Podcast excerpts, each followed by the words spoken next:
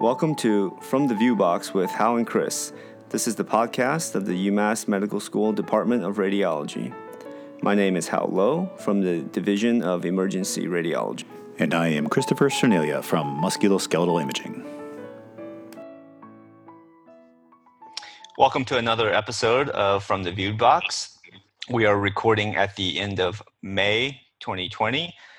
Uh, we are still in the midst of the uh, global COVID 19 pandemics and recording this uh, episode remotely via Zoom. Uh, so please uh, bear with us and please forgive any audio um, infidelity. Good morning and welcome back to another episode of From the View Box. Today we have a colleague of mine, Chip Watts, who's from the Division of Musculoskeletal Radiology. And Dr. Watts will be speaking to you today on uh, musculoskeletal eponyms. Hao are you doing, Chip? Hi, Chris. Thanks for having me.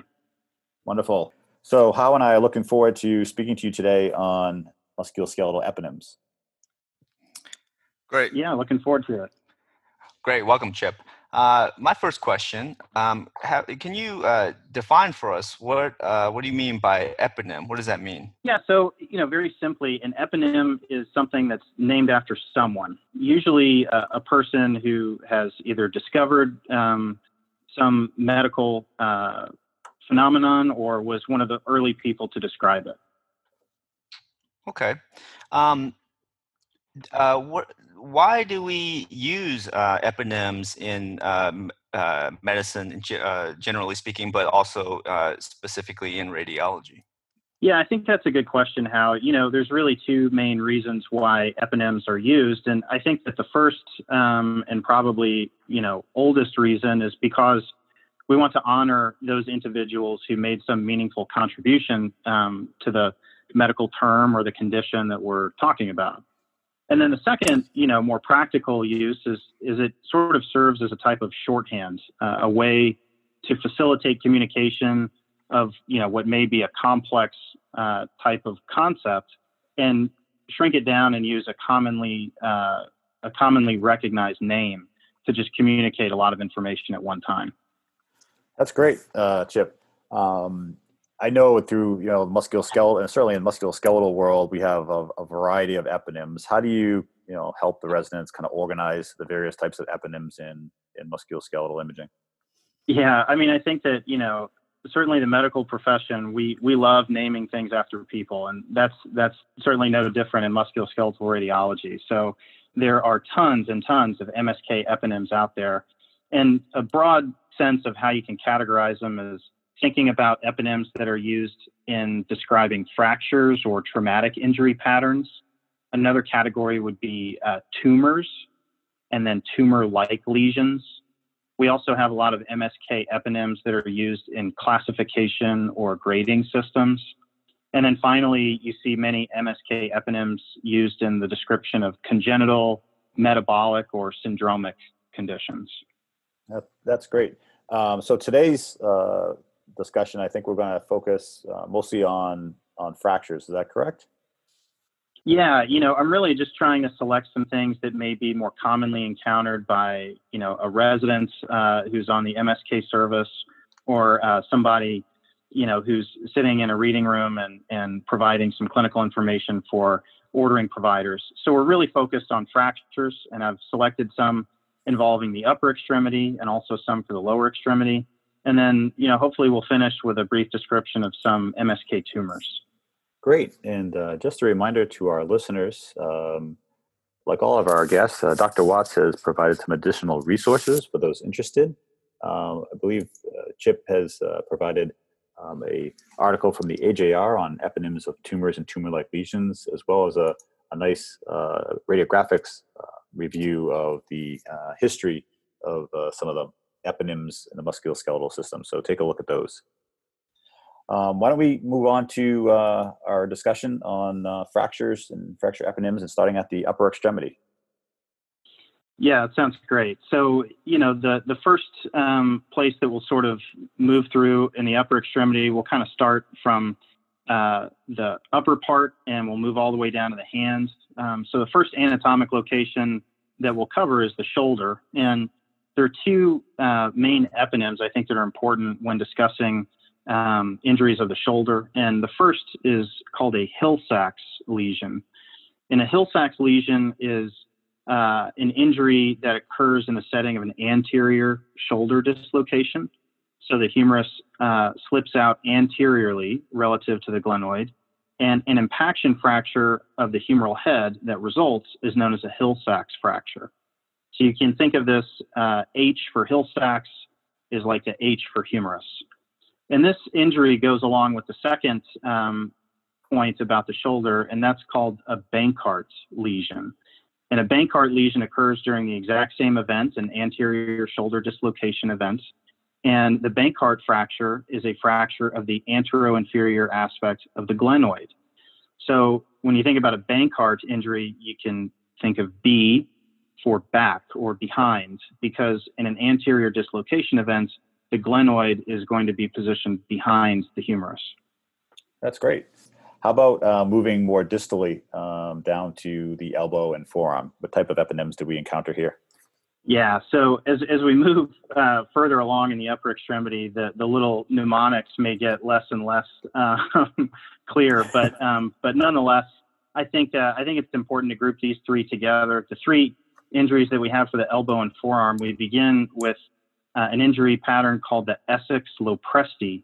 And Essex Lopresti is a description of a displaced radial head fracture at the elbow joint and a simultaneous dislocation at the distal radio-ulnar joint. That's at the wrist. So the way to remember this is Essex Lopresti is a hyphenated name. So two names, two joints moving along to the forearm, there are two types of injuries that can really be grouped together.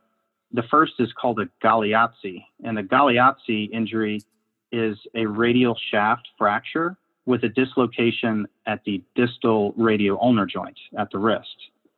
Sort of the mirror image to this injury pattern is known as a Monteggia injury. A Monteggia injury is an ulnar shaft fracture with a dislocation of the radial head at the elbow.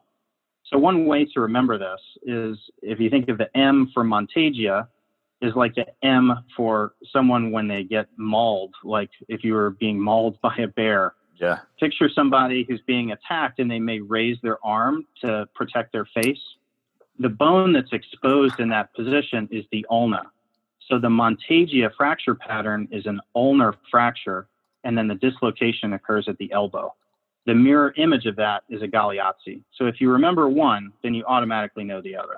That's a good way. The, the mauling. So that's that's kind of like if you you know you, the, the nightstick fracture. You put your you put your forearms up to kind of protect your your head and face, right? Exactly. Perfect. So let's move down to the wrist. What type of uh, eponyms do we uh, do the residents encounter commonly here at the wrist? I know there's uh, some common common injuries. Yeah, exactly. So, um, you know, not only radiologists, but a lot of clinicians and surgeons use these eponyms specifically related to wrist injuries. So I've selected three here. The first is probably the most important and well known, and that's a Colles fracture. Colles uh, is a non articular distal radius fracture. And in these injuries, the wrist is displaced dorsally. Uh, you can think of this again being paired with another injury pattern that's very similar, and that's called a Smith fracture. The Smith fracture is also a non articular distal radius fracture, but in this case, the wrist is displaced volarly. So, a way to remember between these two, if you think of the letter C for Colles, C comes before S in the alphabet, so C goes up and S goes down. If you're looking at a lateral radiograph, picture the Colles fracture being displaced up or dorsally, and the Smith fracture being displaced down or volarly. And then a third injury of the wrist that's I think important to know here is called a Barton fracture, which is an intra-articular fracture of the distal radius. So while the Colles and Smith injuries are non-articular, the Barton fracture is an intra-articular fracture so the B for Barton can be thought of as being bad. Articular extension of the fracture is always a bad thing.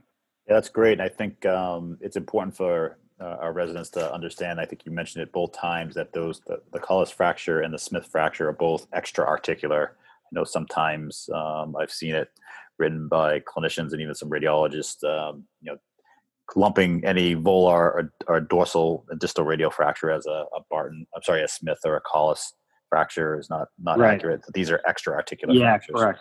Yep. Exactly. Awesome. Um, so let's finish out. And at the hand, what type of eponyms uh, do you want to speak of uh, here in the hand? So again, there's so many to pick from here, Chris. I, I really only chose two because they occur at the same location. Uh, the first is a Bennett fracture, which is a fracture dislocation injury that happens at the base of the thumb metacarpal. And that's very closely related to the second one, which is known as a Rolando fracture. Again, a fracture dislocation injury at the same location, the base of the thumb metacarpal. But in this case, the Rolando injury is a comminuted fracture.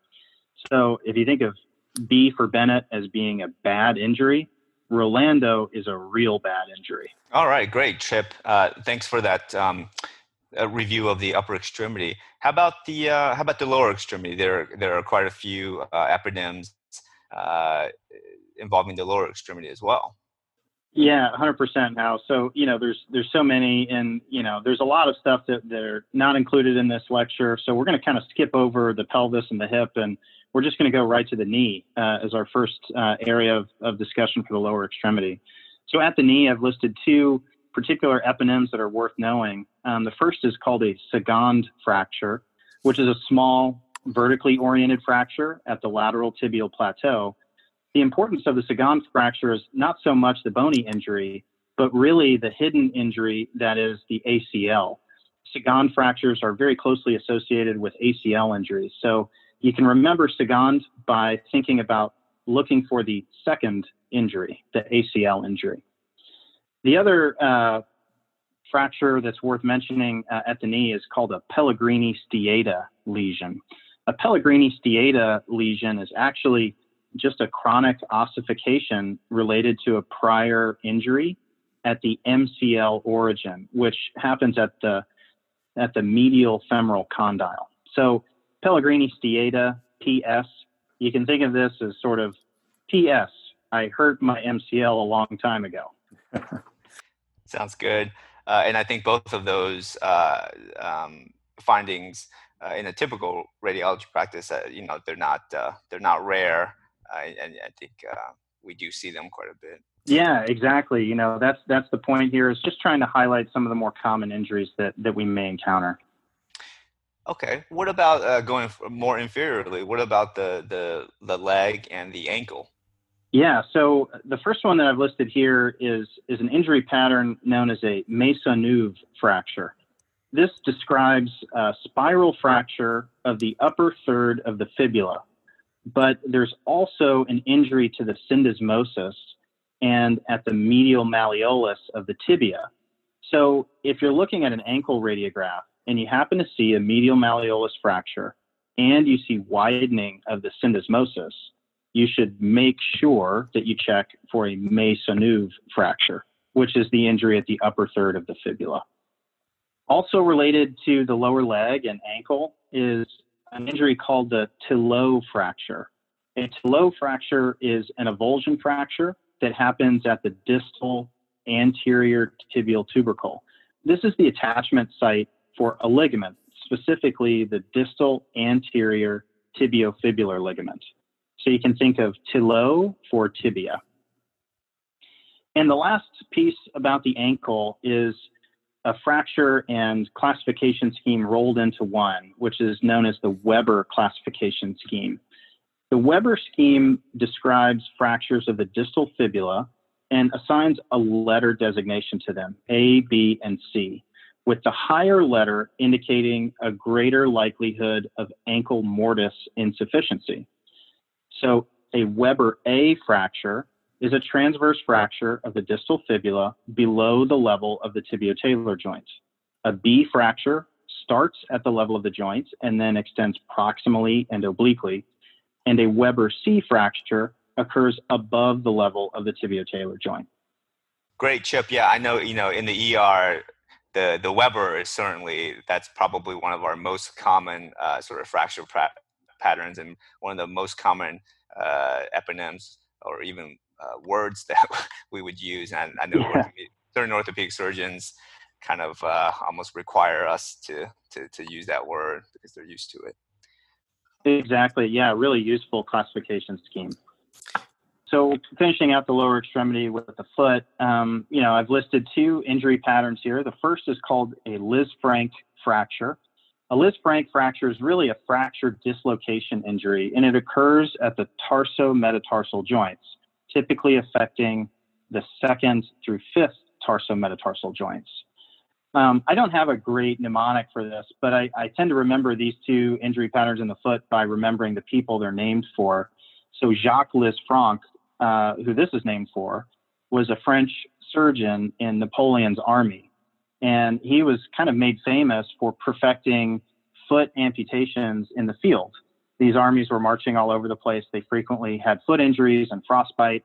And so his description of this type of uh, anatomy took several pages to describe on paper, but he perfected the surgery such that he could amputate across the midfoot in less than a minute, it was said. So that's Jacques Lisfranc the next injury pattern in the foot is, is called a, a Jones fracture, which is a transverse fracture that happens at the proximal shaft of the fifth metatarsal. Important to remember, this is different from the avulsion injury of the proximal fifth metatarsal that occurs at the tuberosity. So this is really a transverse fracture at the proximal shaft. And this one was named for an orthopedic surgeon named Robert Jones. Uh, he was from Britain and uh, he was an early proponent actually of radiology. So he was really famous for um, publishing uh, the first uh, article in Lancet uh, in 1896, uh, looking for a bullet um, in a patient's forearm, and this was just a couple months after Röntgen first published his work on the X-ray. Um, also about Dr. Jones, to help you remember this particular injury pattern, he actually had this injury himself. Um, he got this fracture while dancing, and he described it as being most interesting and most painful. Great, thank you. Yeah, I, I don't think I, I, knew all that about uh, Dr. Jones, but so, yeah, sounds like he uh, he was a early pioneer for all of us radiologists who came after him. Absolutely. Um, okay, thank, yeah. So thank you for that uh, review of all the sort of fracture um, eponyms, and that you know most of them I think we we commonly can commonly uh, encounter um, in either MSK or ER or just a general radiology practice. Um, what about uh, what about in a different setting, uh, in the setting of tumors? Um, I know that in tumors there are quite a few also eponyms that people would use. Uh, can you can you run us through some of those?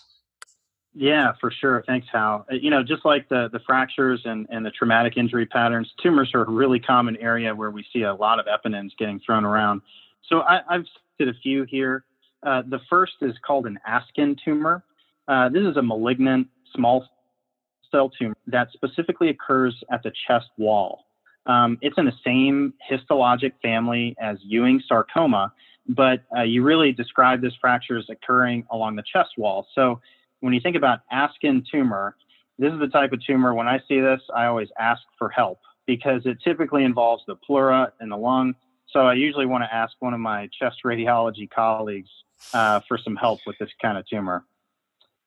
The next one uh, in the tumor family is related to the Askin tumor. It's called a Ewing sarcoma. It's a primary malignant tumor of bone, and it often has a soft tissue component. That's pretty important.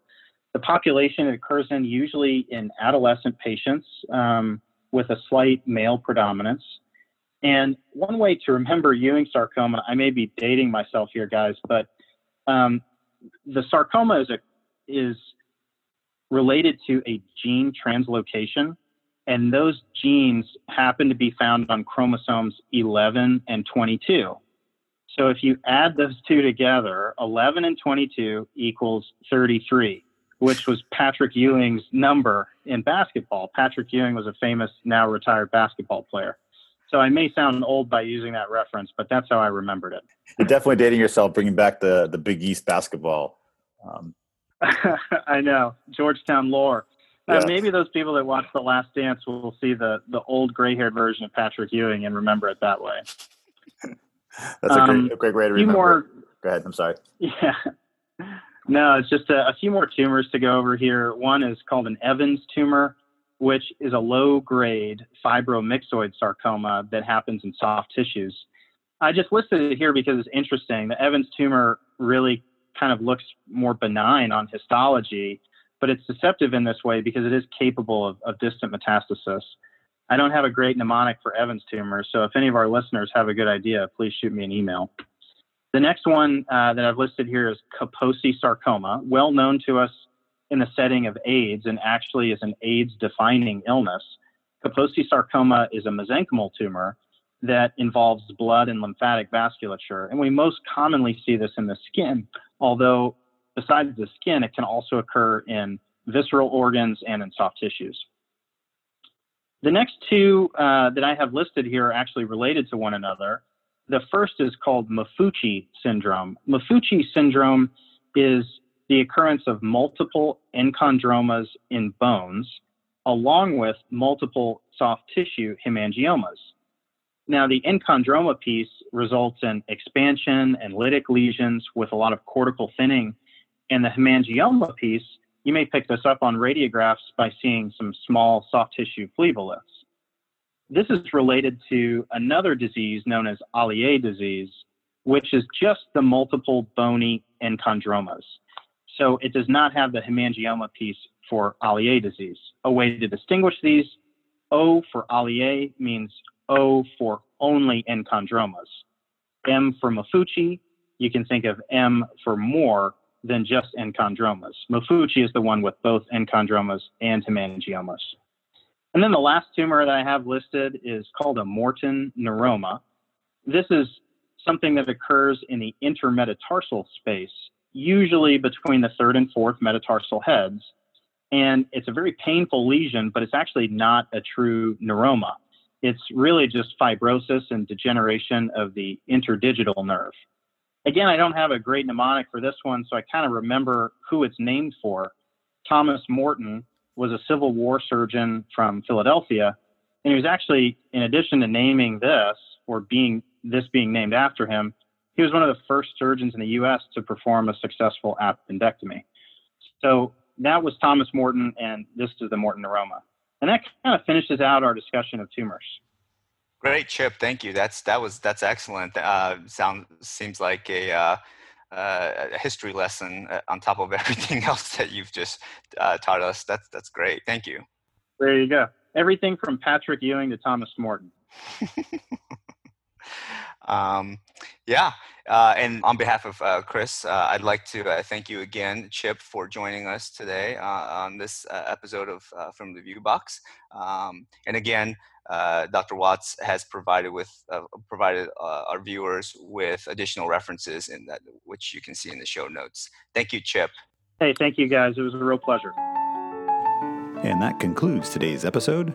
Thank you for listening and supporting From the Viewbox. We've attached additional reading materials to the episode notes as provided by our guest. And please visit us at www.umassmed.edu backslash radiology. Thank you to our colleagues Charlene Barron, Tom Delaney, and Dan Ramsaran for their technical assistance. See you next time.